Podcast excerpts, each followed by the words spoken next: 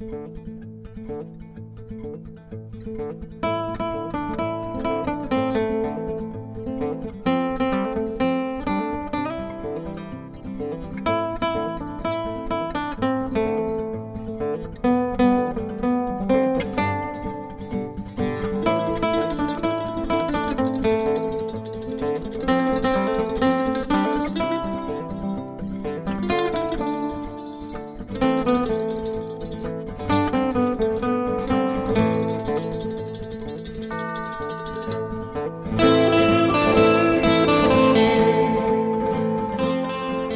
guys? And all you fucking YouTube watchers out there. This is the beginning of. Well, I guess I should start by saying uh, this is Bang and Ang. We are the Mouthy Michiganders coming at you for the last. Coming at you from the BDN studios, we are Bang and Dang, and we are the Mouthy Michiganders, coming with you another the last and final part. of Wyatt Earp, Part 4, from Outlaws and Gunslingers episodes. Uh, just a reminder, guys, uh, season 3 of Yellowstone starts Nobody on gives a fuck about 21st Yellowstone. of June, guys. Promise Check you. it out. Promise you, nobody gives a fuck Check about it out. Yellowstone. Check it. If you never heard of it before, go check out Yellowstone. Got Kevin Costner and all that. That's all you need to know. Uh, and watch the first two seasons. For all you people on YouTube, this is what we said we would do when we started YouTube channel, exclusive YouTube stuff. Uh, this is going to be just a little bit of the Right. beginning of the uh, this episode. So, like I said, Wyatt Earp, part Beginning of this four. episode. Part four. Part four. We left off last Where episode, we part leave off? three, with Earp's vendetta ride. He killed a bunch of motherfuckers. Motherfuckers paid, They did. paid the price. Paid the But he was piper. running around shooting motherfuckers in the head and shit. Paid the piper.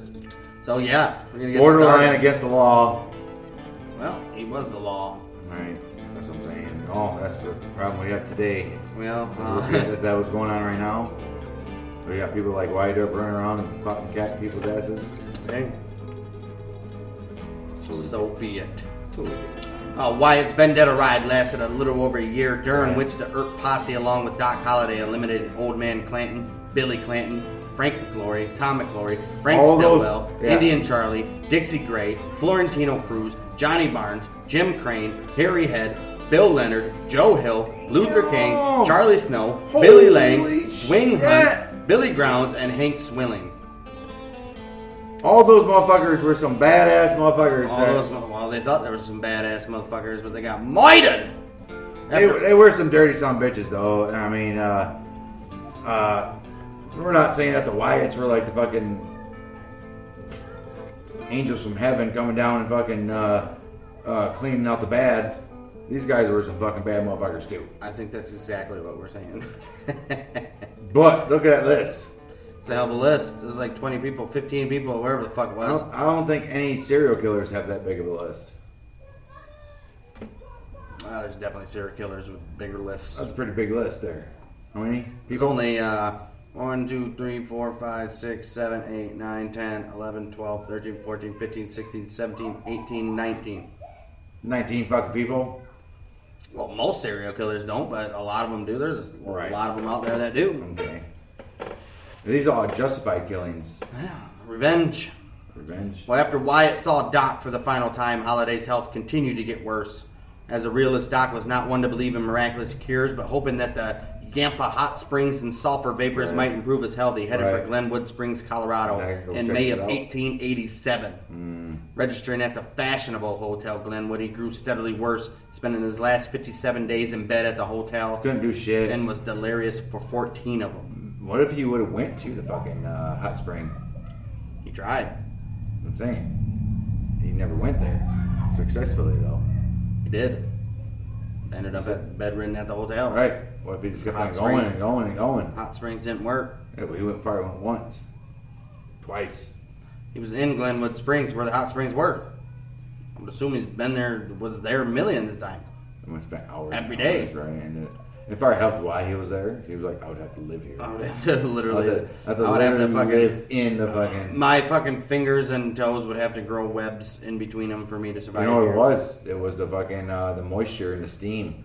Steam helps a lot. Obviously. He could actually build a hut over the fucking springs, build a house, and have the steam just constantly in his house, and you probably would have lived for mm, Another five years. Because moisture and that would have loosened his lungs up, and he would have been all right.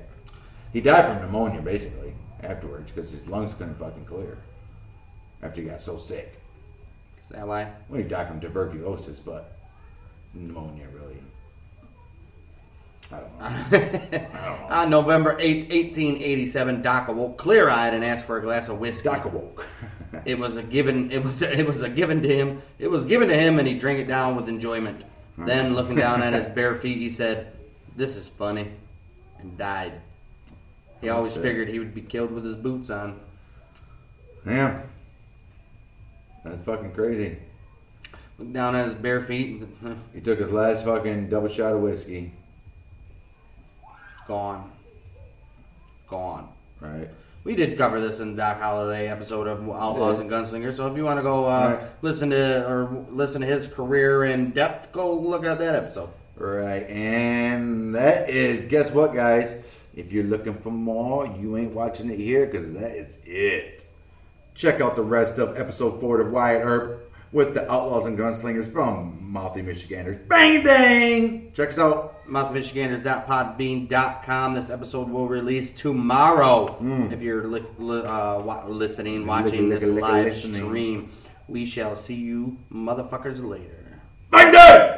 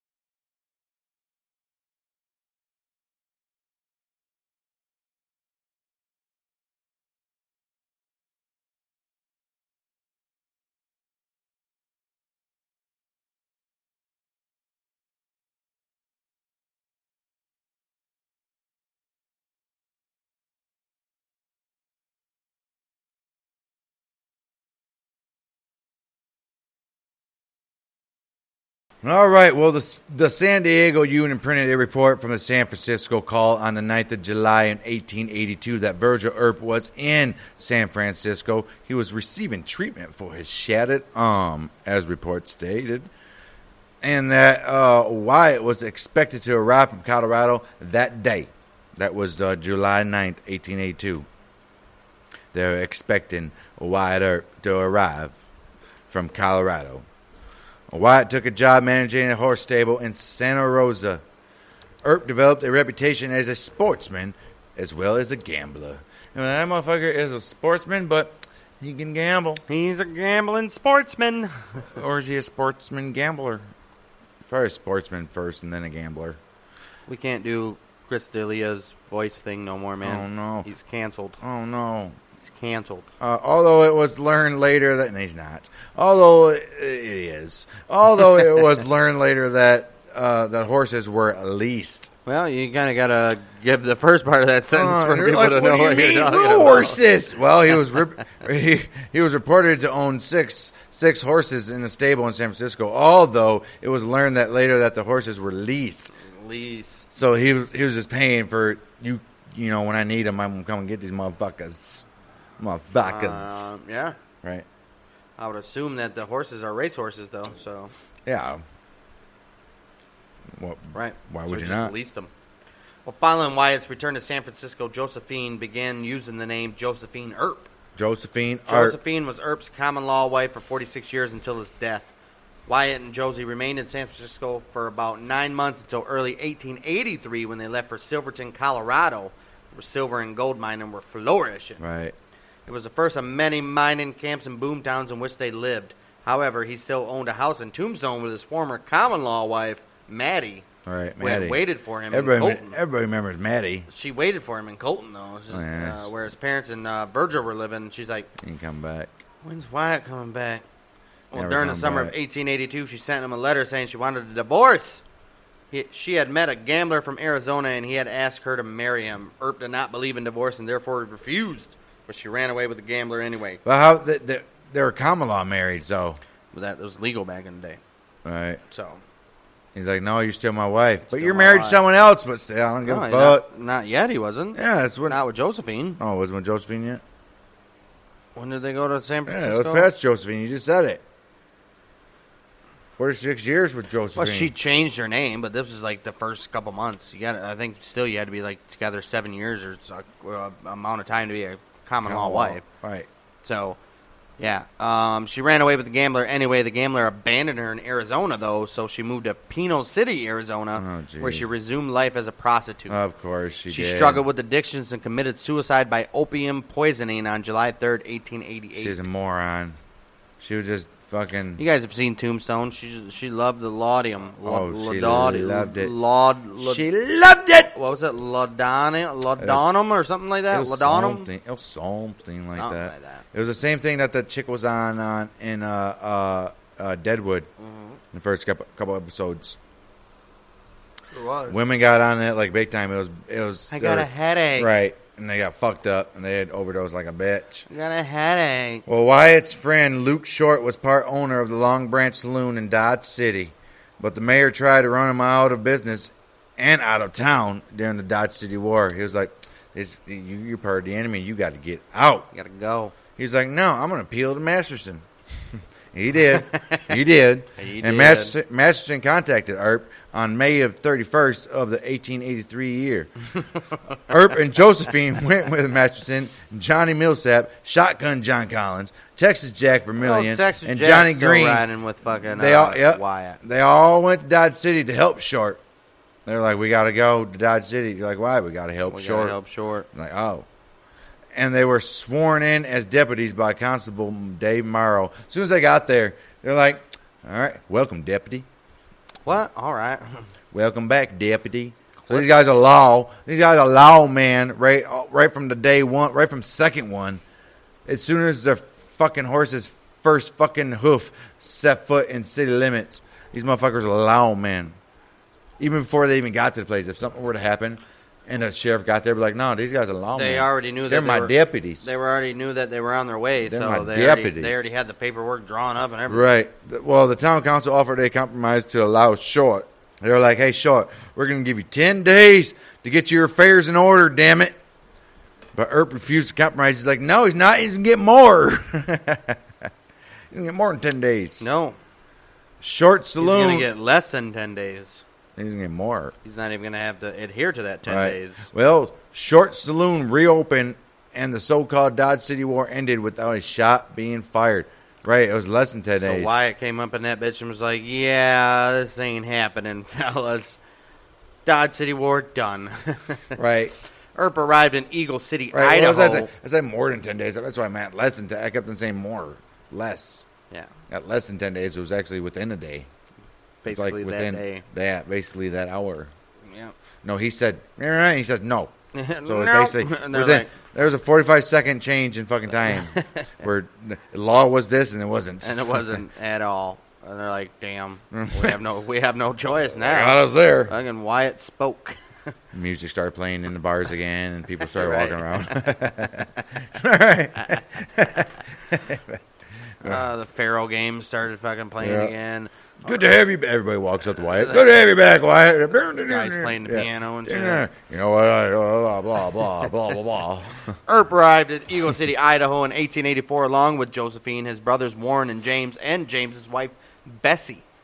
Eagle, Bessie, Eagle Bessie? Betsy. Eagle City was another new boom town grown from the discovery of gold, silver, and lead in the Coeur d'Alene area. Yeah, but if you had to name your town a new boomtown, It's called New Boomtown. but people know no, but people know no, it's, it's the new boomtown. If you keep on saying it's the new boomtown, they they tend to fail. If you keep on saying the new, because once you say hey, we're going to the new boomtown, and it's a boomtown, you ain't leaving.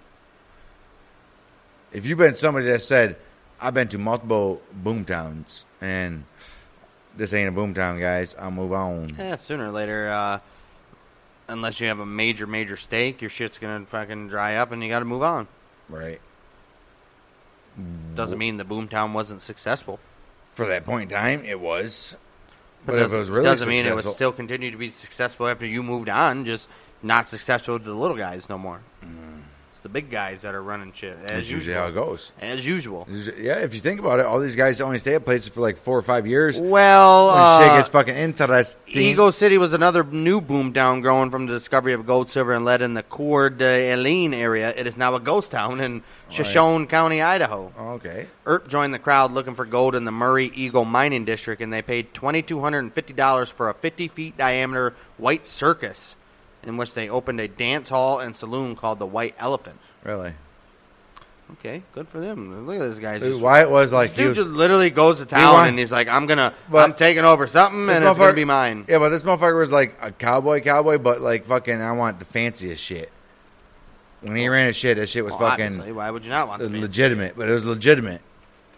Well, It was fucking as legitimate as, As- fucking uh, shit could be, I Right. guess. You know, right. Compared to like, say, you know, if you know the fucking other boom towns, you go to a shady ass place, that shit is just dirty as a motherfucker. You know, instantly as soon as you get there, all right, this is the place where uh, I probably really don't want to be. But the place across the street's packed full. I can't I'm get in. gonna set up shop anyway. Yeah, because this place got empty tables to sit and play poker. Table across the street don't. Them are friendlies. Well, Wyatt was named deputy sheriff in the area as soon as he stepped foot in there. He was like, deputy. There's fucking, uh, uh, uh, uh, Keen, I, Keen I, Ivory Wayans fucking came in and said, deputy. he said, "Message, He said, deputy. message for the deputy." he said, deputy. Uh, yeah, so Earp was like instant, inst, instantly fucking, uh, Instantaneously fucking uh, appointed. he was the fucking LEO, and He was a inclu- Leo. He was a Leo, including incorporated Kootenai County, uh, Idaho. So he was that too. Wow. He was deputy sheriff, so which means sheriff. You're usually uh, the county, so Right. So after they got that new county, there were a considerable number of disagreements, disagreements over mining claims. which was disputing jurisdiction of Eagle City with Shoshone County, right, which was Cotain, right. Coat, Coot, Kootenai County, And this is what was the other one?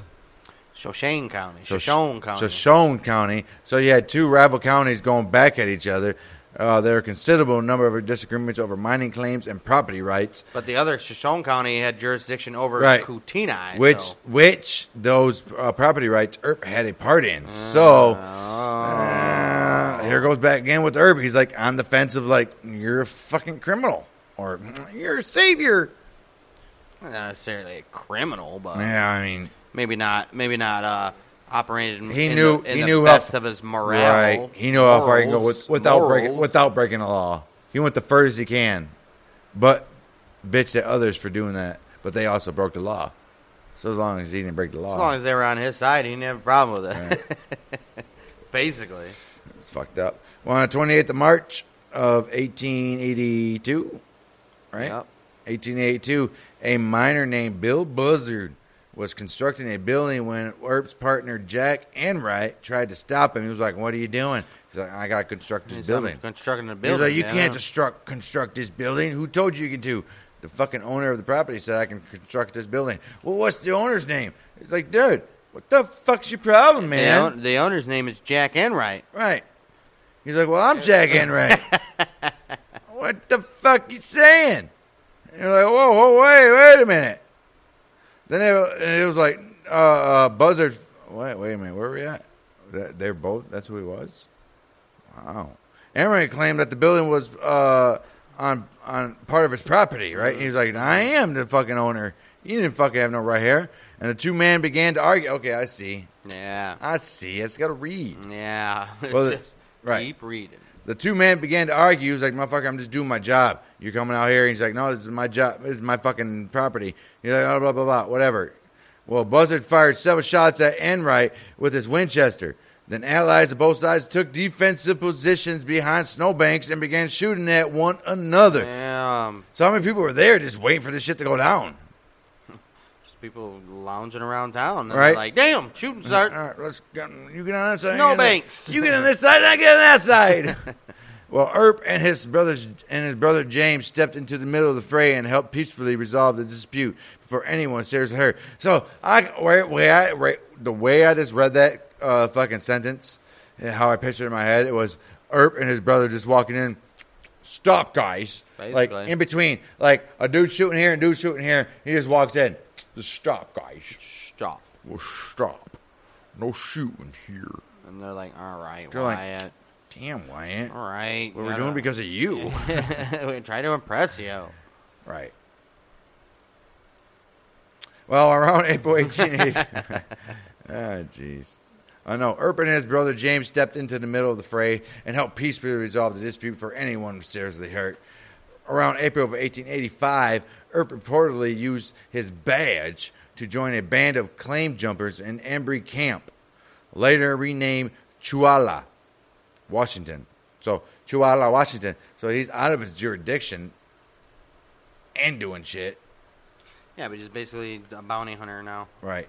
Within six months, their substantial stake had run dry. They're like, uh, what are we going to do? He's like, I don't know. Our substantial stake has run dry. What the- should we do?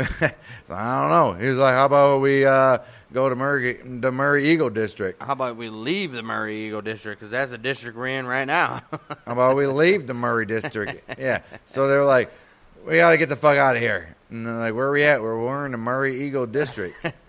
We got to go. Well, the Coeur d'Alene mining venture died out by 1887, so Earp and Josephine went to San Diego, California, where the railroad was about to arrive and a real estate boom was underway. Right. They stayed for about four years, living most of the time in the Brooklyn Hotel. Ooh. Earp speculated in San Diego's booming real estate market, and he bought four saloons and gambling halls between 1887 and around 1896. See, that's how smart they were, dude. They stayed in a motel for four years. If they were stupid businessmen, they would have went there, built a fucking house, and then been broke because they had to pay for the fucking house and all that. Yeah, Exactly. fucking great. Well, he bought four saloons and gambling halls between 1887 and around 1896, all in the respectable part of town. All right. They offered 21 games, including Faro, Blackjack, Poker, Keno, Mm-hmm. Pedro, and Monte. That motherfucker making some money. At the height of the boom, he made up to $1,000 a night in profit. Right. He also owned the Oyster Bar located in the first granite faced building in San Diego, the four story Louis Bank building at 837 Fifth Avenue, one of Mm. the more popular saloons in the Stingaree dis- district. Really? One of the reasons it drew a good crowd was the Golden Poppy brothel upstairs. Nice. I wonder how that. Yep. It was owned by Madame Cora. Each room was painted a different color, such as emerald green, summer yellow, or ruby red, and each prostitute was required to dress in matching garments. That's cool. So it became. Like uh, a- it was like a themed yeah, fucking. but uh, it, it became more of a okay. The fucking Western shit. They didn't have sloppy. The, the fucking bitches are getting hammered on, slapped around and shit. Here we're gonna have fucking Hawaiian bitches coming and dancing in the room, and you ain't gonna do shit. You just go in there and here's what they say: go in there and lay on the bed. I don't know about Hawaiian, but Well, you know what I'm saying? They're gonna have bitches coming in here and they're gonna fucking do everything to you. You ain't gonna do nothing. it's still a brothel, man. Still a brothel. Still a brothel. Obviously, you can get the fucking morons. The only difference is you can that, get the morons. The only difference fucking is that the ladies, manhandle. the ladies dressed in the same color as the room was. That's the way I see it. You know, I mean, come on. I was I mean, it's probably not what happened, but I was hoping so. Better for the women that way. well, They just come in and you just, that's what you paid for it. No reason to be a fucking douchebag and grab the bitch by the hair and shove your dick down her throat, well, back and forth. still happened. Oh, she's puking all over you and shit. That's disgusting. Just because you're a moron, because that's what's gonna happen. You're just gonna shove somebody's dick down somebody's throat with no fucking control. Or you're gonna Sound like gonna, sound like you have experience. somebody's gonna puke. I'm saying, you ever shoved your finger or ever watched somebody shove their finger down the throat? They puke. I mean, imagine how many times douchebags. I hope so. I hope every time these douchebags came in and did that, they puked all over their fucking shit. But actually, I don't because I already know what happened after that. They're beating the fuck out of them bitches. What does this got to do with anything? That's to do with whores. I hate whores. Not whores themselves, but I'm saying the whore, the whore my business. Right? But What was you're- that? But you're sympathizing with them. Not, not sympathizing, sympathizing with the whores.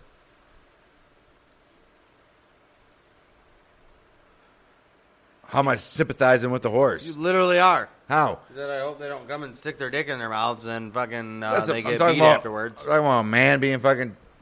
If they're gonna be a whore, they're gonna be a whore. You should fucking do it. Do it right. There's no reason we have to go in and What beat. is the right way to be a whore? no reason we have to go in and beat the shit out of the bitch. So you're sympathizing with the horse? Not. Oh, not. It's not sympathizing with the horse. It's sympathizing with humanity.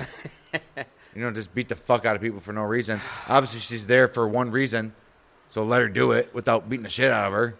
Let her suck your dick and fucking do whatever you're What gonna you're do. saying has nothing. Nothing was even. Uh, nothing was even fucking alluded to. What you're talking about? Everything is nothing. all of it. None of that. It is though. It, rem- it, it, it, it existed in your own little weird ass mind. It's, it's existed in the whole fucking Wild Wild West. Well, not in this fucking thing I just read. So, thanks for getting way off topic as usual. Well, I just thought of that and I was like, wait a minute here.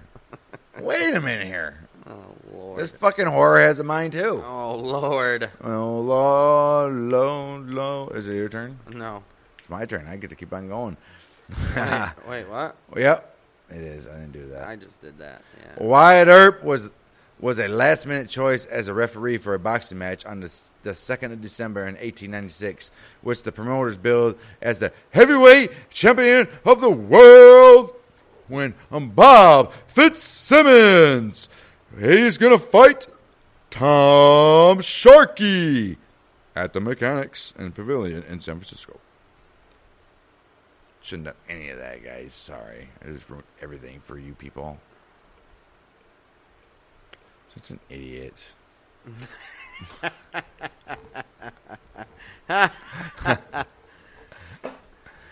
I thought we were gonna get this done in a half hour, but We can't. Earp was the last minute choice as referee for a boxing match on the 2nd of December in 1896, which the promoters billed as the Fitzsimmons. Which the promoters as billed. Oh, jeez. Come on. What the fuck? All right, here we go. Which the promoters billed as the heavyweight championship of the world when Bob Fitzsimmons do it again. was set You to fight to do it Tom again. Sharkey at the Mechanics Pavilion in San Francisco. The Mechanics Pavilion in San Francisco. the mechanic. Well, Wyatt had re- refereed 30 or so matches in his earlier days, though not under the, the marquee of Queensberry rules, but under the older and more liberal London prize ring rules, which were like, dude, Beat shit on anybody. Right. It was basically fucking bare knuckle shit. This is boxing. Well, the fight may have been the most anticipated fight on the American soil that year, or maybe maybe ever Up to that point. up to that point in history. Fitzsimmons was favored to win, and the public and even civic officials placed bets on the outcome of the of the bout. Oh man. Oh, Fitzsimmons and dominated Sharkey, Sharky And throughout Sharkey. the fight. Oh, and none of them gave Sharkey a chance. None of them. Well, Fitzsimmons dominated him throughout the fight, and he hit Sharkey with his famed solar plexus punch in the eighth Oh. round, an uppercut under the heart that could render a man temporarily Oh. helpless. And what happened? At Fitzsimmons' next punch, Sharkey dropped, clutched his groin, and rolled on the canvas, screaming oh, foul. No. Earp stopped the bout, ruling that Fitzsimmons had hit Sharkey below The Sharkey belt. below the belt, but virtually no one witnessed the punch. Earp awarded the fight to Sharkey, whom attendants carried out as a. Wait, as- he awarded a fight to him over that? he awarded the fight to Sharkey, whom attendants carried out as limp as a rag. The 15,000 fans in attendance greeted his decision with loud boos and catcalls. Wait a minute here. So Fitzsimmons was dominating, and then supposedly hit him, uh, hit Sharkey in the fucking nuts. And Wyatt Earp was like, "Nope, you're disqualified." Fitzsimmons, Sharkey wins. If you hit him in the nuts, then you hit him in the nuts. Well, If you're disqualified, you're disqualified. You- It's over with. keep reading. That was the rules. Well, it was widely believed. Them's the rules. Well, it was widely believed that no foul had occurred, and that Earp uh, bet on Sharkey himself. He was like, Mm-mm, "I'm a dirty ref. I'm gonna do dirty things. I'm not gonna let you win because I want Sharkey to fucking bling blings." Several doctors verified afterward that Sharkey had been hit hard below the belt, but public. But the public had bet heavily on Fitzsimmons, and they were livid at the outcome. Livid at the outcome. bullshit. Well, Fitzsimmons went to court to overturn um, Earp's decision, and newspaper accounts and testimony over the next two weeks revealed a conspiracy among the boxing promoters to fix the fight's outcome. Oh shit! So even back then they were crying about fixing. Huh? Right. Newspapers across the United States republished the stories from the San Francisco papers and looked for local angles. I bet you they couldn't find anything. Well, on December 14th, 1896, the San Francisco Call quoted a story from the New York Journal by Alfred H. Lewis, who accused the Earp brothers of being, Being stage robbers, really? And Earp was parodied, parodied what? uh, in editorial caric- caricatures by newspapers across parodied parodied parodied in editorial caricatures by newspapers across the country. Stories about the, I- the about the fight and Earp's Right. contested decision were distributed nationwide to a public that knew little He became- why Earp prior to that time. He became a fucking famous fucking uh, doodle on a newspaper. Ain't that wow. shit? Well, on the 17th of December, uh, Judge Sanderson finally ruled that the prize fighting was le- illegal in San Francisco, and the courts would not determine who was the winner. Oh. Sharkey retained the purse, but the decision provided no vindication for Earp. So, like, we don't know. We're just going to leave it at that, guys. Until the fight, Earp had been a minor figure known regionally in California and Arizona. Afterward, though, his name was known from coast to coast. Ain't that shit? Ain't that the shit? All this motherfucker did from the from now up Right. from then up until now.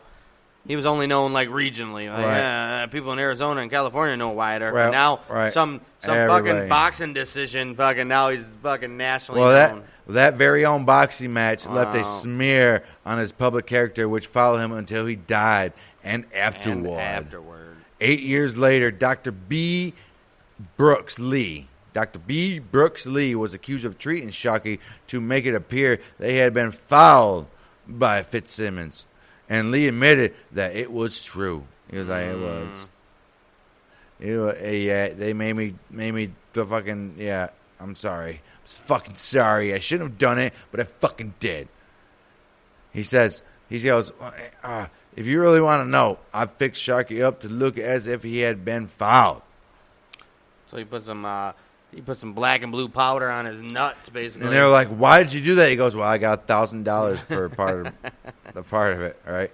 He's like, I got thousand they paid me a thousand bucks. Right, thousand bucks. Earp had a long-standing interest in boxing and horse racing, and he refereed boxing matches in, ba- matches in San Diego, Tijuana, and San Bernardino. Damn. In the 1887 San Diego City Directory, he was listed as a capitalist or a gambler. All right. He won a racehorse. He won a racehorse named Auto Rex in a card game and began investing in racehorses. And he also judged prize fights on both sides of the border. He was one of the judges at the county fair horse races held in Escondido, California, in 1889. Well, the boom in San Diego came to an end as rapidly as it had started, and the population of San Diego fell from a high of 40,000 in 1885 when Earp arrived to only 16,000 in 1890. Mm. Damn. Motherfuckers left. Right. Well, the Earps moved back to San Francisco in 1891 so that Josephine could be closer to her half sister Henrietta's family. Henrietta. She was like, she was like, why it ain't working out. Let's just go back. We know we can make money. I'm gonna be back with my family. We're getting older and shit. My Henrietta, she she loves me. She loves us. We can trust them. He's like, all right, let's fucking do it. She's like, let's do it, babe. Round up the shit and let's go. So they said, hoy hoy, turned the horses around and headed back to fucking San Francisco. San Fran. And Earp developed a reputation as a sportsman and a gambler again. He didn't develop it. He was like, Here, wh- what is your reputation? He goes, well, I'm a, I'm sportsman, sportsman and, a gambler. Take my card. They're like, well, it says right here he's a sportsman and a and a gambler. We gotta, we gotta, we gotta, uh, we gotta honor it. Right. Right, right. He held he held on to his San Diego properties, but when their value fell, he could not pay the taxes and was forced to sell the lots. He's like, "Fuck, this is a lot harder than I thought." California, well, California is probably the richest fucking place you can be. You don't got the money, you can't pay for shit, dog. He continued to race horses though, but he could no longer afford to own own them by 1896. He was like, "Fuck, I can't own nothing: houses, horses, nothing." so he raced them on behalf of the anything owner. that, anything Right. that starts with an H. Right. So he raced the horses on behalf of the owner of a horse stable in Santa Rosa, which he managed. He was like, "How about, dude? I'm a fucking good racer. I just can't do it by myself. Guys, yeah, I need your help. I'll work on your uh, fucking uh, ranch if you just let me race your horses and you pay for everything." He's like, all right. They're like, "You're gonna take care of my horses all year long?" I said, "Yeah, just as long as you let them race." Fuck yeah! All right. So that's what he did. That's what he did. some money from him. Right. Right. And uh, Santa Rosa, Earp personally competed and won a harness race. Good for him. Uh, from 1891 to 1897, the couple lived in at least four different locations in the city. They lived at 145 Ellis Street, they lived at 720 McAllister Street, and they also resided at 514A 7th Avenue. And they had ended their place of residence at 1004 Golden Gate Avenue. Moved around, you know, uh, City, well, that's fine. San Francisco, huh? It's fine. Well, It's fine. apparently while in Yuma, Wyatt heard of the gold rush in the Alaska Yukon. On August 5th, 1897, Wyatt and Sadie, Right. a.k.a. Josephine, left for San Francisco. And did what? Earp was reported to have secured the backing of a syndicate of sporting men to open a gambling house there. They intended to catch a ship to Alaska, but their departure was delayed for seven weeks when Wyatt fell Seven while weeks? getting off a Market Street streetcar and bruised or broke his Holy hip. fuck! Seven weeks is a long time. Yeah, well, Sadie got pregnant too, and she thought she could persuade Earp from heading to Alaska. He was in agreement, but Sadie, who was 37, miscarried hmm. soon after. They finally boarded the steamship Rosalie on September 21st, 1897. They arrived in Dawson in the Yukon in late in late September, where Wyatt planned to open a faro game. Of course, he did. Oh. Wyatt and Josephine spent only a month in Dawson. Well, when they returned north, Wyatt was offered a job as the marshal in Wrangell, Wrangell, Alaska. He was like, "We heard about you, Wyatt Earp. Do you want to be our marshal in Wrangell, Alaska?" He's like, "Isn't this Alaska?" He was like, "I'll do it for ten days." he was like, "Hell yeah, I'll do it," but he only served ten days. Sadie learned she was pregnant again, and they returned to San Francisco on the 11th of October aboard the steamship City of Seattle. But Sadie miscarried once again. Mm. Why they leave? She's like, "I'm pregnant. We gotta go." She was She like- was- it was like a, She's like, "I'm pregnant." it was like they're wanna- I don't getting chased by redcoats. I don't want to. As soon as she found out, she's like- fucking Alaska. She's like, "We gotta go. We're getting chased by redcoats." She's like, "Are you pregnant? Gotta go." It was like during the middle of the fucking sheriff fucking ceremony for him to be uh, fucking uh, a law enforcement She's officer. like getting sworn in. She's All right. like, we gotta she was go. like, she's like, "I'm pregnant. We gotta go to San Francisco." He's like, "I gotta go." All right, he's like, all right. We'll probably be there around the And 11th then- October. And then the fucking uh, person that's swearing him is like, I know. I know, but why? You can have the baby here. You don't have to leave. like nobody wants a baby in Alaska. Right. Don't, don't. It's cold. My feet are still cold. The Earps spent the winter in Wrangell, Rang, Wrangell before setting out in the spring for Dawson on board of the Governor Pingree via the Yukon River. So they're on a fucking little boat. By the time they reached Rampart on the Yukon River, uh, freeze up had set in.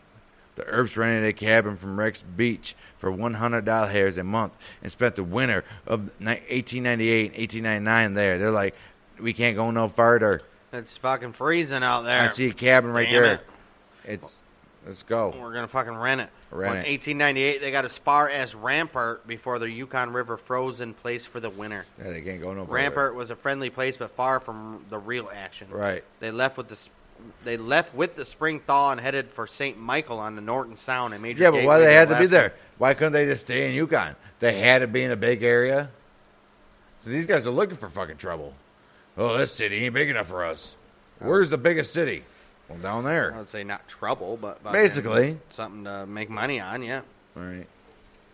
Well, the Norton Sound was a major gateway to the Alaskan interior via the Yukon River. Wyatt managed a small store during the spring of 1899 selling beer and cigars for the Alaska Commercial Company. Right. But Wyatt's friend Tex Rickard Ooh. sent him a number of letters belittling Wyatt's steady but small income in St. He belittling it. He's like, "Hmm, you think you're making some money? and persuaded him to You're you're not persuaded him to relocate to Nome, He's like, you think you're making some money? You're not making no money. Guess where I'm making money? In Nome. Nome, Alaska. I'm making money in Nome. well, this is uh, I bet you won't come here and make money th- with me. This is Wyatt's Saloon in Nome. in Nome? Yeah. When he got there. Wow. We had He uh, built his Dexter Saloon in Nome, seen here in 1901 as the only second-class saloon in Alaska. Well, that's cool. Well, at the time, Wyatt Earp's at the time of Wyatt Earp's arrival, Nome was two blocks wide and five miles long, which is actually pretty long. That's a big city, actually. Holy shit! The best accommodations Wyatt and Sadie could find was a wooden shack about a few minutes from the main street. They're like, man, everything's fucking took up. Well, we can make something out of this, can't we? Mm, I suppose Wyatt, but how long is that going to take? Well, it's going to take a while. Right, it's going to take a while. She's like, but it's only slightly better than a tent. He's like, well, that's fine. We'll make it better. It's gonna be our fucking humongous house. Well, the river was open, was an open sewer. Typhoid, dysentery, and pneumonia were very, very, very, very common. In that September, actually, Earp and partner Charles E. Hoxie built the Dexter Saloon in Nome. The city's first just saw the picture of. Right. The city's first two story wooden building and its largest and most luxurious saloon that the city had to offer. The second floor had 12 club rooms decorated with fine mirrors, thick carpets, draperies on the windows, and sideboards. Like, I've never seen a hotel with sideboards. Never denied sideboards. That's some uh, that's some fancy stand there in Nome. Right. So these guys, I told you, he was fucking, and he did it. He fucking He came did in. it. Wow. Trading on Earp's name, the Dexter was a success. Trading on Earp's name, the Dexter was a success. It was used for a variety of purposes because it was so large. Right. 70 by 30 feet with 12 feet ceilings. Right. Earp used the club rooms upstairs as a brothel. Oh, yeah. Another fact that Sadie worked hard to see was omitted from stories about him. Right. So Sadie was like, She didn't want to tell those. "My. Wyatt Earp didn't run no brothels. You're you're lying." I did. Well, Sadie justified the services upstairs because the Dexter was a better class saloon and served an important civic purpose. Well, like I said, they weren't bitches getting their asses beat. It was they were respectable. high class whores. Right. Well, the Dexter drew anyone famous who visited Nome. Wyatt rubbed elbows with future novelist Rex Beach, writer Jack London, playwright Wilson Mizner, and boxing Jack London was there? Jack London. Really? And boxing promoter Tex Rickard, who who Earp developed a long-lasting relationship. Rickard Damn. Rickard was a partner in the Northern Saloon and Gambling House in Nome. Both the Dexter and Northern Saloon competed for business with more than 60 other saloons in town, serving an estimated 20,000 residents. Hmm. Well, Wyatt told others he made his money by mining the miners. what did you do? Why mine the miners? Mine the miners.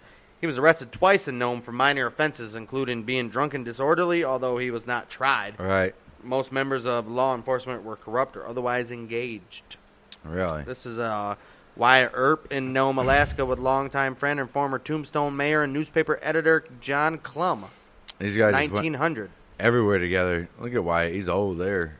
Motherfucker's old. It's only like 40. Over there in the left. Yeah, he's only like 40. Yeah, that's 40. Mm-hmm. It's only 1900.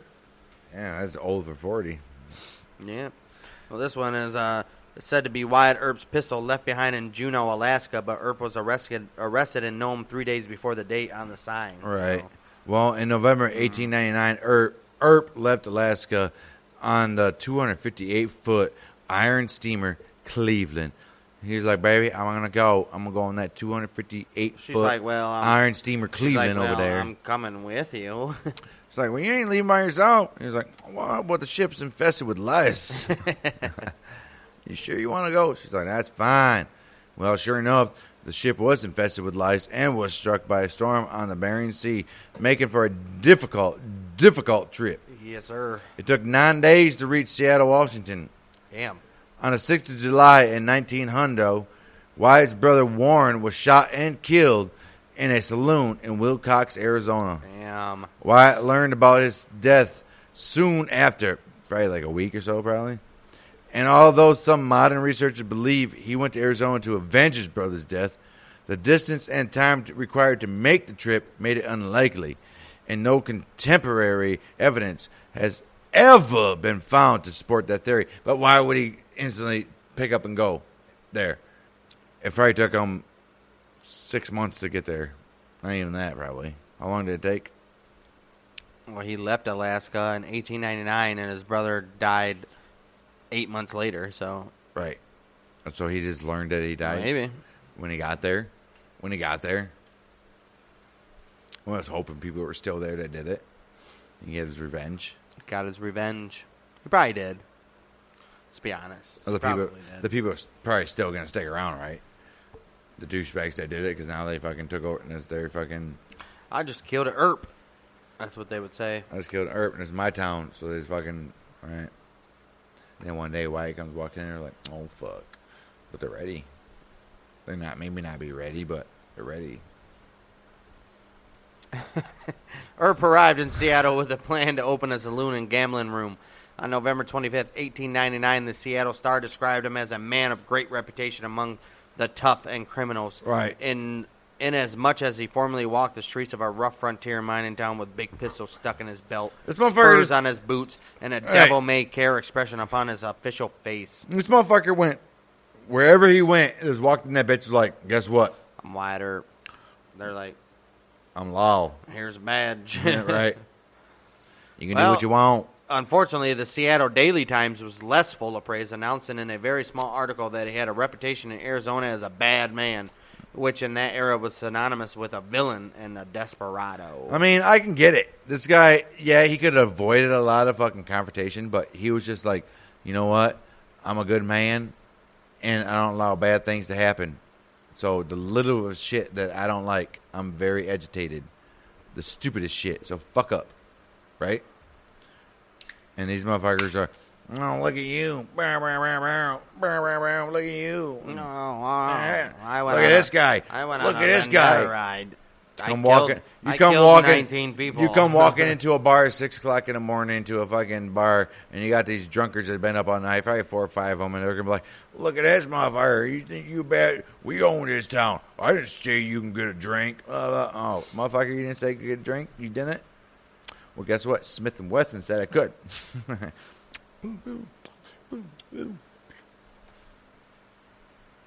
Thunder, lightning. I'm not sure what you're getting at. I don't even know where we're at. Exactly. Who faced? Don't uh, don't Who, who faced? don't mind, don't mind Dang over here, Who guys. faced considerable opposition? Obviously, he, Who's he? the person we're fucking been talking about for four episodes. Wyatt Earp. Wyatt. Well, Wyatt faced considerable opposition to his plan from John Considine, who controlled all three gaming operations in the town. He was like, dude, no. I control all three operations in this town. It's not good. Can you please, like, change your mind? He was like, dude, please. Well, although gambling was illegal, Constantine had worked out an agreement with police chief C.S. Reed. He was like, dude, come on. I, I, me and Reed, we were fucking on the same page. I'm giving him some money. Erp, Earp was like, you know what? I partnered with an established local gambler, and his name was Thomas Urquhart. And uh, we just opened up uh, a saloon. It's called Union Club. And we're going to be doing gambling. and we're gonna be right here in uh, Seattle's own Pioneer Square.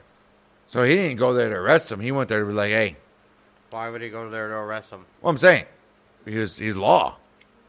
He was doing illegal shit, obviously. It's not law. But he went there. He was What are you like, talking about? he was like, guess It's what? not law. He was like, guess what we're doing? We're fucking going over down across yonder, and What are we're you fucking, talking about? And we're fucking. Wyatt Earp is not law in Seattle. Either way, he went there. He went like a fucking a lawman, and went there was like, dude, guess guess what we're doing? See that spot over there? That's gonna be us. And guess what we're gonna be doing? Taking away your business. And guess what? You're gonna be in about a year and a half, un-fucking-ployed, bitch. And then he turned around and walked away. Picked up a hammer and a nail and started pounding on his fucking. Well, hey, I doubt he ever did. He probably went to his hotel room and paid somebody to build his fucking little. Exactly what happened. It's exactly what happened. Are you done? Yeah. Well, the Seattle Star noted two weeks later that the Earp Saloon was earning a, a large following. They're like, this Earp Saloon guys is he's they're earning a large following.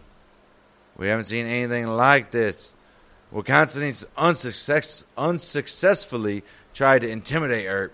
He's like, he, he fucking like growled him from the door when Earp was sleeping. He went to the window and was like, and shook his Rrr. He's like, maybe those will be like, Wyatt's gonna be like, there's a ghost here. I can't stay no There's a weird man with fucking toothpaste in his mouth and he's growling at my window at night.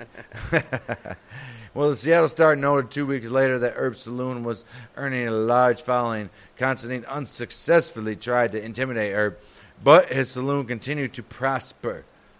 After the city failed to act on the 23rd of March of 1900, the Washington State Attorney General filed charges against several gamblers, including Wyatt and his partner. The club's furnishings were confiscated and boined.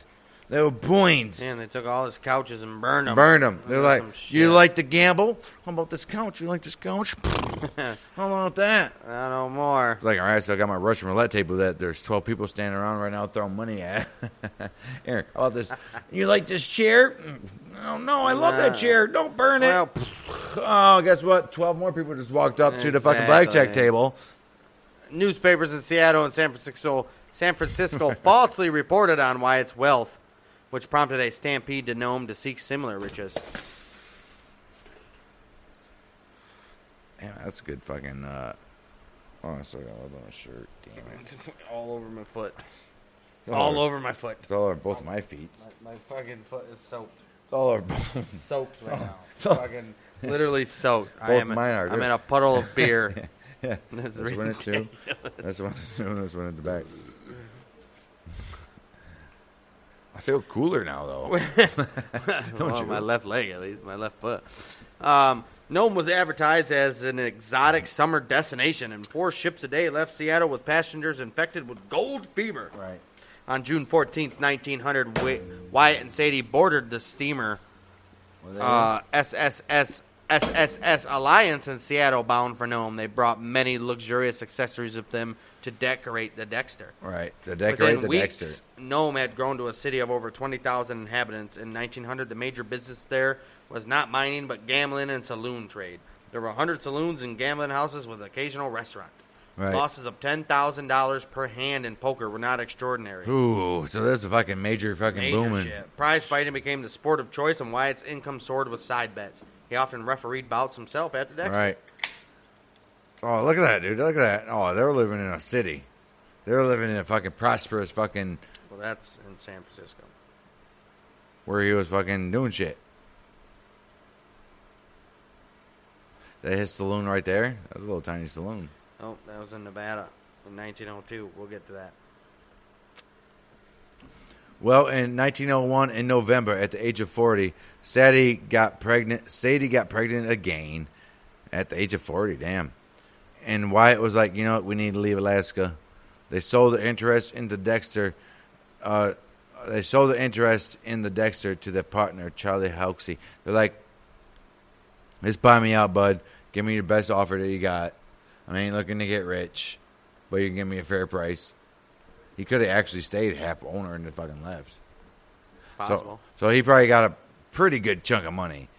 Wyatt said he left Alaska on board the SS Roanoke and arrived in Actually, L. that is the hotel in Los Angeles. So Right. good for them. Well, they left.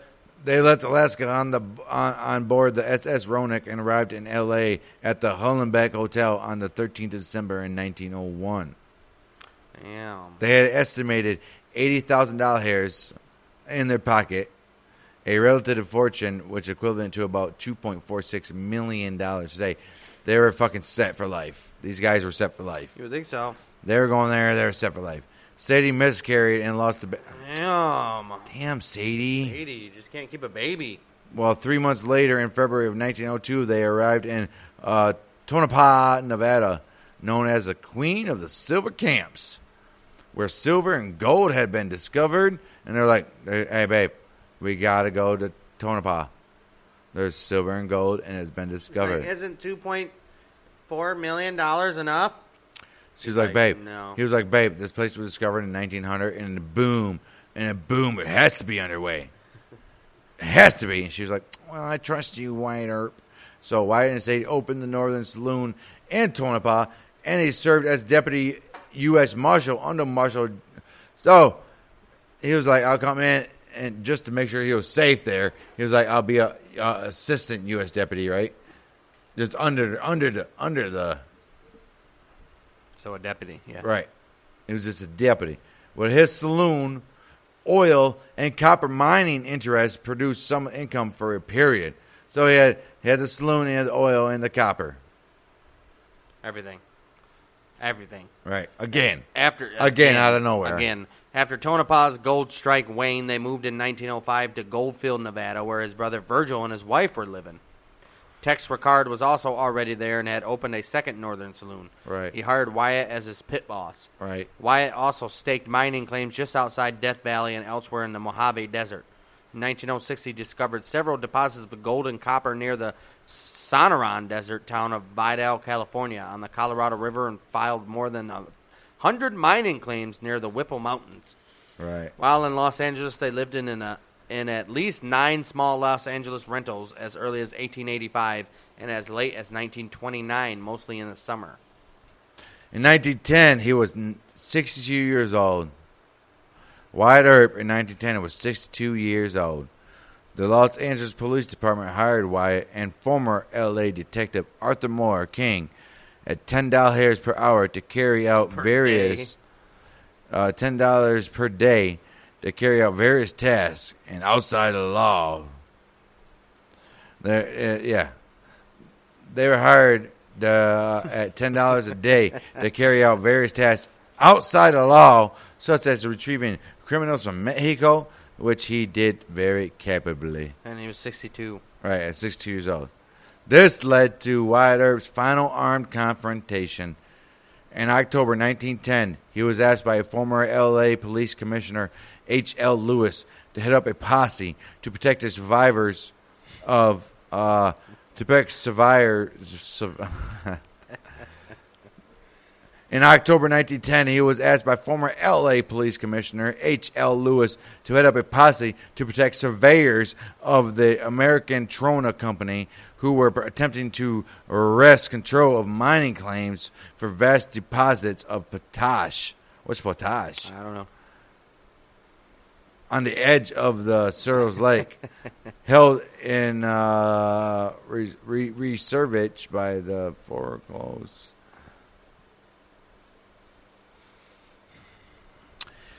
In 19 uh, in October 1910, he was asked by a former LA police commissioner H.L. Lewis to head up a posse to protect, to protect surveyors of American uh, Trona Company who were attempting to wrest control of a mining claims for vast deposits of a potash on the edge of a Searles Lake held in receivership by the foreclosed California Trona Company. So what they were trying to do? Receivership. Right. What were they trying to do? They were trying to fucking stop shit from shit. They were trying to stop something. Right. The mining claims that, uh, Right. Basically, they had to get yeah. their Well, Wyatt and the group he guarded were regarded as claim jumpers and were confronted by armed representatives of the other company. King wrote, It was the nerviest thing that he had ever seen. With guns pulled, Wyatt came out of his tent with a Winchester rifle, firing a round at the feet of federal receiver Stafford W. Austin. Back off or I'll blow you apart, or my name is not Y. Earp. Oh no. The owner summoned the U.S. Marshal, who arrested Earp and 27 others, served them with a summons for contempt of court, and sent them home. Earp's action did not resolve the dispute, which eventually escalated into the Potash Wars of the Mojave Desert. Right. On July 23, 1911, Earp was arrested in Los Angeles and charged with attempting to fleece J.Y. Peterson, a reality, a realty broker, in a fake faro game. All right. Oh. Since money had not changed hands, the charge against Earp was reduced to vagrancy, and he was released. He was released on five hundred dollar bail. Really? Wow. They just fucking release. Mm. Oh, Wyatt and Sadie together. Right. Those You- we see we see a little picture here of uh, Wyatt and Sadie together. And then another one of his tent Right. in Vidal, California. Well, uh, the Earps bought a small cottage in Vidal, the only home they ever owned. Right. So that's the first time they ever owned a house. Owned. Wow. Owned. Right. Not. Owned. Well, beginning in 1911 until Wyatt's health began to fail in 1928, Wyatt and Sadie Earp summered in L.A. and spent the rest of the year in the desert working their claims. So they're like, "Fuck, we got to do this, right? We got to." Work our claims in the winter And in the desert, and then we're in the Right. summer we're going to Right. L.A. Baby. Well, the Happy Days mine was located in Whipple Mountains, a few miles north of Vidal. Wyatt had some modest success with the Happy Days gold mine, and they lived on the slim proceeds of the income from that and oil wells in Oakland and Kern County that they still had. Mm-hmm. So there's they're living comfortably. They're living comfortably. Pretty much. In about 1923, Charles Welsh, a retired railroad engineer and friend that Earp had known since Dodge City, frequently invited the Earps to visit his family in San Bernardino. Right. When the Welsh family moved to Los Angeles, the Earps accepted an invitation to stay with them for a while in their top floor apartment until the Earps found a place to rent. After Earp and Sadie moved into a bungalow nearby, Charlie Welsh's daughter, Grace Spoladora, recalled that Sadie, who had never had any domestic skills, did very little housekeeping or cooking for Wyatt. All right. She and her sister Elma were concerned about the care Sadie gave Wyatt. Though he was at times very ill, she still did not cook for him. Spoladora, her sisters, and her mother brought in meals. Mm. Well, he probably fucked her. Right. While living in L.A., Earp became an unpaid film consultant for several silent cowboy movies. Oh, okay. In 1915, Earp visited the set of director Allan Dwan's movie, The Half Breed, starring Douglas Fairbanks. In his autobiography, Dwan recalled, as was the custom in those days, Wyatt Earp was invited to join the party and mingle with our background action. Earp became friends with William Hart and later Tom Mix, the two most famous movie cowboys of their era. Hart was a sticker for realism and his depictions of the Western life, and may and and uh, may have relied on Earps for advice. She was like, "Why? I need your advice on this shit. How I know, shit, I know a lot. Really go? I know a lot, but you know more." And I Wyatt was like, "All right, well, guess this shit out." Blah blah blah blah blah. Well, Earp later frequently visited sets of movies director that it was directed by John Ford. He's like, "Who's directing that movie down the road?" It's John Ford. We got to go. So they went. They they went. They frequently visited John Ford's movies, uh, whose movie starred Harry Carey. Everybody knows Harry Carey. Think that's that Harry Carey. Well, Ford's son Patrick later wrote, "My dad was real friendly with Wyatt, and as a little boy, I remember Wyatt Earp. okay, good for him. I uh, remember Wyatt Earp. I remember him. In Right. 1916, Earp went with his friend Jack London, whom he knew from Nome, to visit the Damn, Jack. of, Lon- that same Jack London. same Jack London, Wait, the writer? who we knew No, from 'cause he'll be he'll be a blue he'll be a blue name, not the same Jack London. Obviously, it is. Jack London's awesome. Who he knew who he knew from Nome, to visit the set of former cowboy, sailor, and movie actor turned film director Raoul Walsh, who was shooting at the studio of Mutual Film, Mutual Film Conglomerate in Edendale, California. Okay. Walsh took the two men to dinner at Al Levy's Cafe on Main and Third Street. During the meal, the highest-paid entertainer in the world, Charlie Chaplin, Wow. dropped by to greet Art, Wyatt Earp. In 1916. Yep. Wyatt, uh, Charlie was impressed by both men, but particularly the former Tombstone Marshal. Wow. Well, in the early 1920s, Earp was given the honorary title of deputy sheriff in San Bern- Bernardino, California. Uh, on the 25th of January 1926, Wyatt's only surviving brother James died of cere- cerebral epileptic- ep- epilepsy. I don't know what that is, guys, but also Ap- Epilep- epilepsy. Apoplexy? Epilepsy. Epilepsy. And he died in uh, San Bernardino, California. Earp tried to persuade his good friend, well known cowboy movie star William S. Hart, to help set the record straight about his life and get a movie made. He was like, You got to help me out. Listen. Damn it, Bill. Listen. You got to set this record straight about my gotta life. set My record straight, damn it. There's a lot of bad things going around, and I'm the only one left. You gotta set the record Gotta. straight. Right? Got yeah, I need a movie.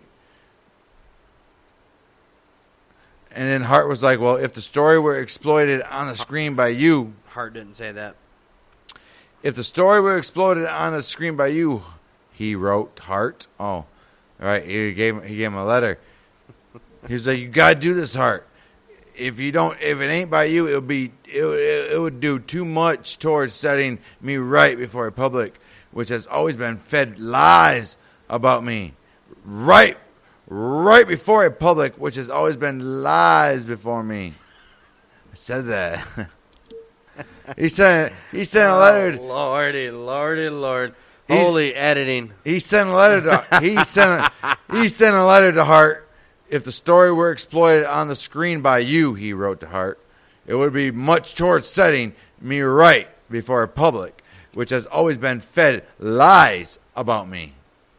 Hart encouraged Earp to first find an author to pen his story. He's like, dude, I can't fucking do it. Before you want to make a movie, you at least need Right. a fucking movie. I can't. something- I can't. something You gotta have an least. An Arthur. An Arthur. Well, good. The author could be named Arthur. You never know. In 1925, Hurt began to collaborate on a biography with his friend and former mining engineer John Flood to get a Right. story told in a way that he approved. Right. Well, that's not really a It's like a- story. Well, it's like a uh, Ty Cobb. Well- Ty Cobb did the same thing. Flood volunteered his time and attempted to write an authorized biography of Earp's life based on Earp's recollections. That's Ty Cobb. It's Ty Cobb all day. The two men sat together every Sunday in the kitchen of Earp's modest rented bungalow. Right. While Wyatt sipped a drink and smoked a cigar, they tried to tell Earp's story, but Josephine was always present. She often interrupted and insisted, You can't write that, it needs to be clean. She also demanded that they add more pep to the manuscript, which in her mind meant including the word crack Right. in all capitals. Uh, whatever. Uh, in the chapter about the shootout, the manuscript includes 109 uses of the word crack. She thought Earp needed to be shown as a hero, and the manuscript includes a chapter titled Conflagration, in which Earp saves two women, one a cripple, from a tombstone fire. I get it. She was just looking out for a man and trying to like make her make his story fucking, you know. But that probably did happen. well, not the saving two women from a fire. Like, he ain't gonna. That's he- pure fiction. well, he pure ain't gonna. fiction. Yeah, but he ain't gonna say a lot of shit that he actually did. Of course he did. They saved shit. Of course he did. He's Most of the say- shit that we know comes from him. He's gonna say shit that he fucking got in the fucking. Most of the shit we know comes from him. He's gonna say shit that he got altercations with, but none of the good shit where nothing happened where he actually did stuff. He ain't say anything. He didn't like save no two women from a fucking burning building in he, might, he might have. Yeah. We don't know. doubt it. We don't know. It's clear that uh, Maybe it happened at three o'clock in the morning. it's- Nobody was happening. Nobody was up but her and him. it's clear that No one was up but her and him, and they saved her. it's clear that Josephine wanted as much money from this book as possible. So Right. Well, Flood's writing was slid, sli, s- oh, stilted. Well, Flood's writing was stilted, corny, and one-dimensional. And the manuscript, completed sometime early in 1926, never found a publisher. Hmm. In 1927, in the month of February, editor Ann Johnson of Bobbs-Merrill wrote back and was highly critical. She's like, I'm very highly critical of this stilted, florid, and diffused writing. She wrote, Now one forgives what it's all about in the clutter. Well, one forgets what it's all about in the clutter of unimportant details that impedes its pace and the pompous, pompous, pompous, and the pompous manner of its telling. Spolodora, as a teenager, had visited the Earps many, many times near her family home in Needles, California, and she sometimes went to San Diego with them. In an interview with the San Bernardino Historical Society in, in, in the year 1990, she attributed the highly exaggerated stories about Wyatt Earp to Josephine. She said Josephine would always interfere whenever Wyatt would talk with Stuart Lake. She always interfered. She wanted him to look like a church going saint and blow things up. Why didn't want that at all. Of course he didn't. Well, Hart tried to help. In February 1926, he wrote the Saturday Evening Post and encouraged him to publish Flood's biography so that Right. the rising generation may know the real from the unreal. But Right. Flood was a horrendous writer, and publisher after publisher rejected the manuscript. Publisher. After Several copies were made and sold in eight, 1981, and the original carbon copy of the typed manuscript found among Josephine Earp's papers was given by Glenn Boyer to the Ford County Historical Society. 1981? Yep. Okay. And now comes the sad paragraph, boys and girls. Hopefully, Well- Dang don't fuck it up too much. Wyatt Earp was the last surviving Earp brother and the last surviving participant of the gunfight at the OK Corral. When he died at his home in the Earp small rented bungalow at 4004 West 17th Street in Los Angeles. He died of chronic cystitis, cystitis, cystitis, S Y S T I T I S. He died of that on January 13th, 1929, at the age of 80 years old. The Los Angeles Times reported that he had been ill with liver disease for three prior years. Which brother Newton had died almost a month prior on the 18th of Which December. brother? Newton. His brother Newton. You said which brother, Newton? His brother. His brother Newton died on the 18th of uh, fucking 1928. About a month earlier. Wyatt was survived by Josephine and sister Ad- Adelia Earp Edwards. He had zero children. Charlie Welsh's daughter Grace. He's that about a bitch. One of the greatest motherfuckers in uh, American history, and he has No children. fucking children to carry Right. on his bloodline, man. Charlie Welsh's daughter, Grace Spoladora, and his daughter in law, Elma, were the only witnesses to Wyatt's body's cremation. Josephine was apparently too grief stricken to assist. Uh, well, the funeral was He died eight years old. He was very a mean old fucking. Bastard. Yeah. The funeral was held at the Congressional Church on Wilshire Boulevard. Earp's pallbearers were William J. Hunks- Hunsaker, Earp's attorney in Tombstone and noted Los Angeles attorney. Damn. Jim Mitchell, the Los Angeles Examiner reporter and Hollywood screenwriter, writer. George W. Parsons, who was the founding member of Tombstone's Committee of Vigilance. Uh. Wilson Mizner, a friend of Wyatt's during the Klondike Gold Rush. John Clum, a good friend from his days in Tombstone and Right. the former Tombstone mayor, and the editor of the Tombstone Epitaph. Right. Remember those motherfuckers were everywhere in the last story. They got they had all the dirt. Right. William S. Hart was a good friend and Western actor, and Tom Mix, a friend and Western film star. Nice. Mitchell wrote Wyatt's local obituary. Obituary. The newspapers reported that Tom Mix cried during his friend's service. Nice. Okay. Uh, when Josephine did not attend Wyatt's funeral, Grace Spoladora was furious. She didn't go to his funeral even. She wasn't that upset. She was peculiar. I don't think she was even that devastated when he died. right. Here we look at uh, both of their uh, Mm. their, their uh, fucking uh, tombstones. 1939, Wyatt died. 1944, Josephine.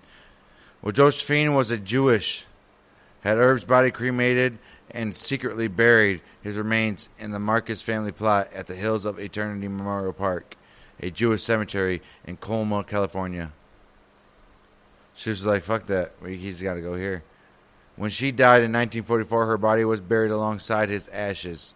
She had purchased a small white marble headstone, which was stolen shortly after her death in 1944.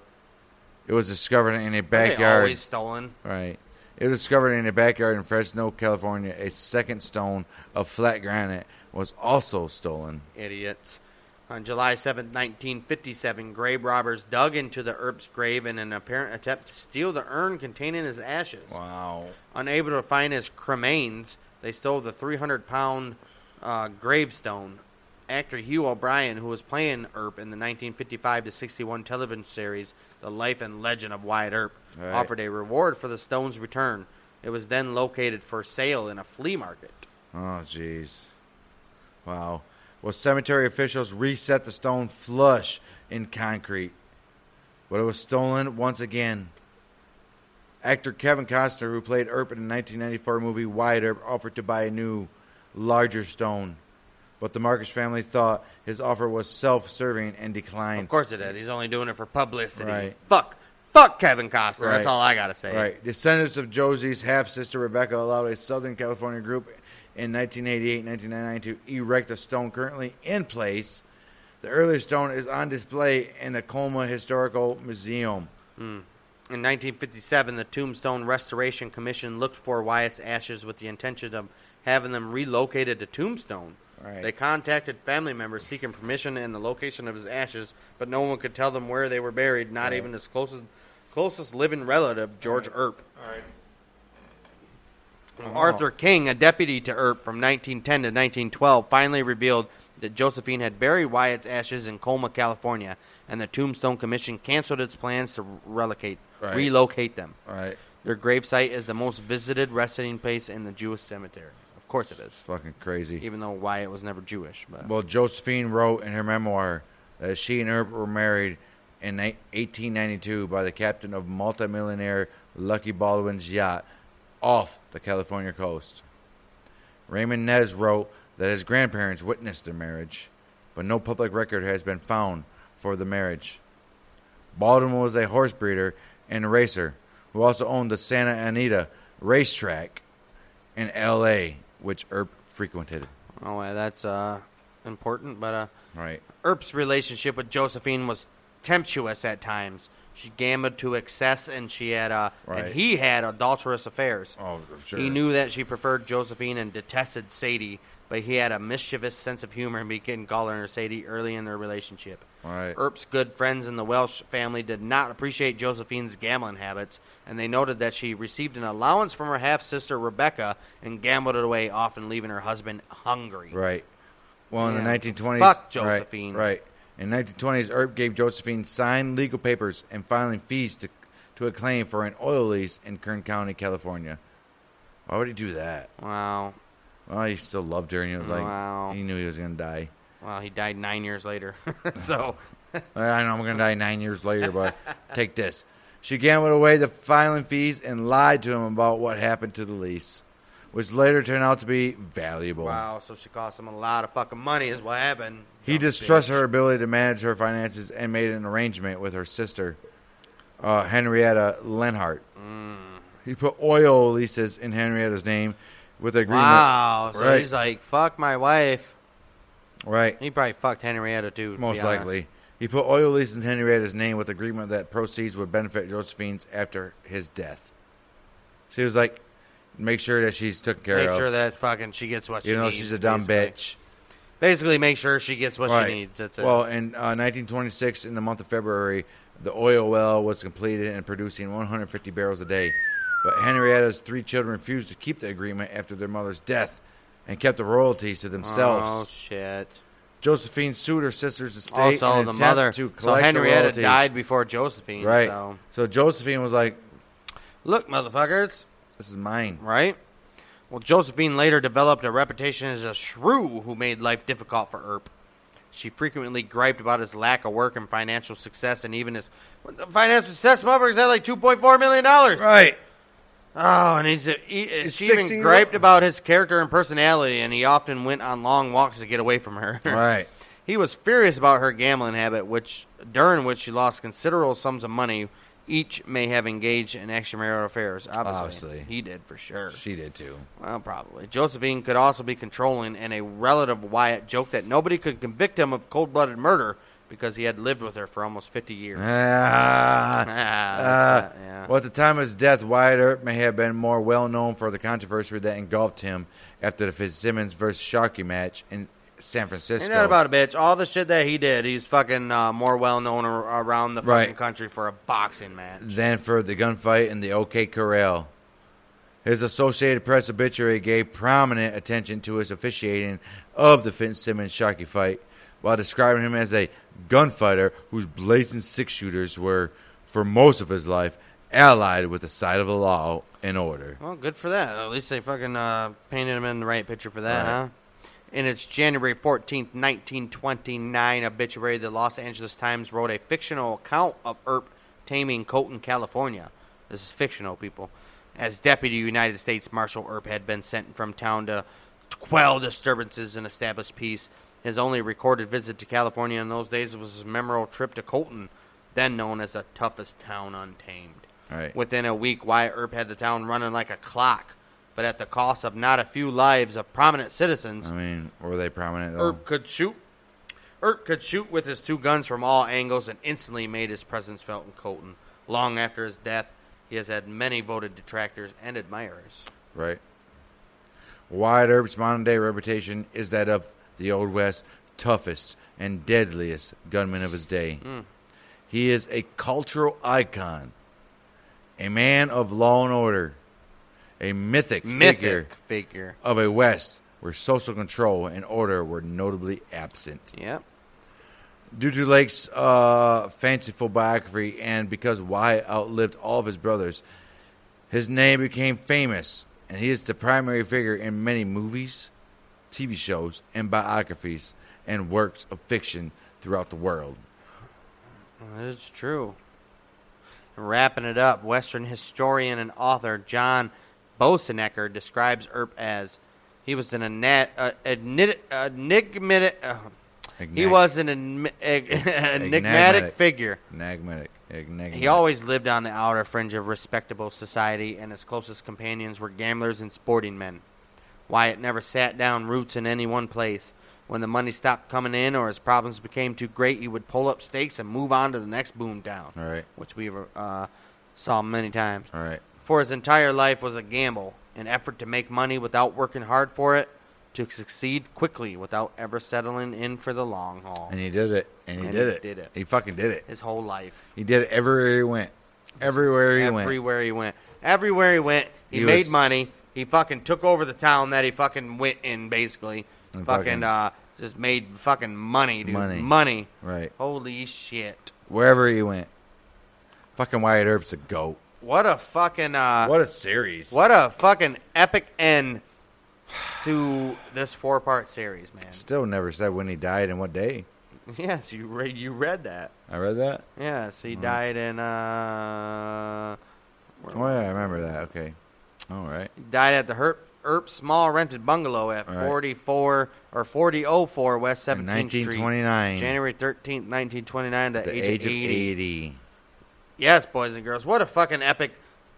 I mean, He lived a life. this episode wasn't nearly as Wow. exciting as uh, I thought the it first was. three, but damn, he did some shit even after fucking doing some shit. I thought it was exciting throughout the whole fucking time. All four episodes. All four episodes. First Very episode, we exciting. saw him uh, become uh, Him the young brother- man that he was and try to run likely, o- More likely his brother is fucking running a fucking try to run away, and- uh, try to run away to join the Civil War because he wanted to fight with his brothers. To all- being with his brothers uh, in multiple brothels, to being in trouble with it's the all law, about horse for all him the his way, whole yeah, life. His whole life. all the way getting to Tombstone. In the second episode, we profiled the shootout at the OK Corral and the aftermath, and his brothers getting wounded, and unfortunately Morgan getting murdered. All right. And then the third episode, we covered all about the Wyatt Earp vendetta ride, where we just established in the beginning of this episode 19 motherfuckers were gunned down. Gunned down vengeance was seeked Seeked. against all of those motherfuckers. And then episode four, part four. Dude did everything. Did dude did literally e- Everything If anybody was hoping to have a life, Right. If anybody was hoping to have a life, it was It was fucking him. Wyatt Earp's life. This And he dude had did. it. This dude literally did And he everything. had it. Everything. and he did everything he wanted to do. Fucking crazy, dude. Fucking great. fucking crazy.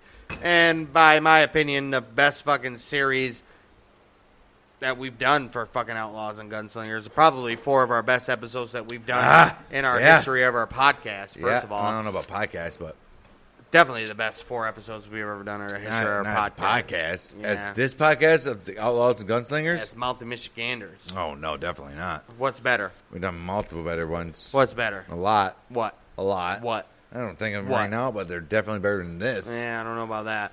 They're these- pretty good. These four parts for the Wyatt Earp was epic as fuck. Pretty good. I loved it. And now, guys, that leaves us in a little bit of conundrum because uh, now we don't know what we're going to do for next week's Outlaws and Gunslingers because because the last four weeks have already been uh, predetermined for Wyatt Earp. So I don't know what we're We going to do. do. anything without. We We're probably going to have to do a town of some sorts. we got all kinds of shit you can do. Probably going to have to do a town of some sorts. But yeah, this is already approaching like an hour and a half. Each of these episodes has been like an hour and a half for fucking Wyatt Earp, first of all. White Earp. But yeah, if you guys fucking uh, are just tuning in this for the first time, go check out the other three episodes of the Wyatt Earp saga. Go check out Monday Night War Along, where we went from fucking the first episode of Monday Nitro, watch the main events of all All Nitros right. and Raws and Yep. pay per views in between. Give our thoughts, give our rankings on all that. We're currently up to the 1996 1996. Starcade We're going into 97. Hogan. We're going into 97. We got, I think we got, uh, maybe, we got- we got Hogan. maybe a WWF in I your house, but one, we got a, no, we a Royal Rumble. And we got Uh, a Royal Rumble. In our house, I don't think was uh, released. yeah, so we got a Royal But- Rumble. personally for us watching, we're building, or actually, I think our next one we got to watch is Hogan versus Roddy Piper at Starcade '96. Yes. And then we have Debate 8, where we take eight random topics, which honestly, that might be renamed to uh, Debate something. What are you for? Uh, it's, uh, uh, what are you for? What are you for with four topics instead? Because eight topics is getting a little uh, extravagant. But either or, Debate 8 is that what's it? That's it's a little it too long. now. It's a little too long what we're doing. And then But we also really not. have this week in classic rock history. Four shows a fucking week, guys.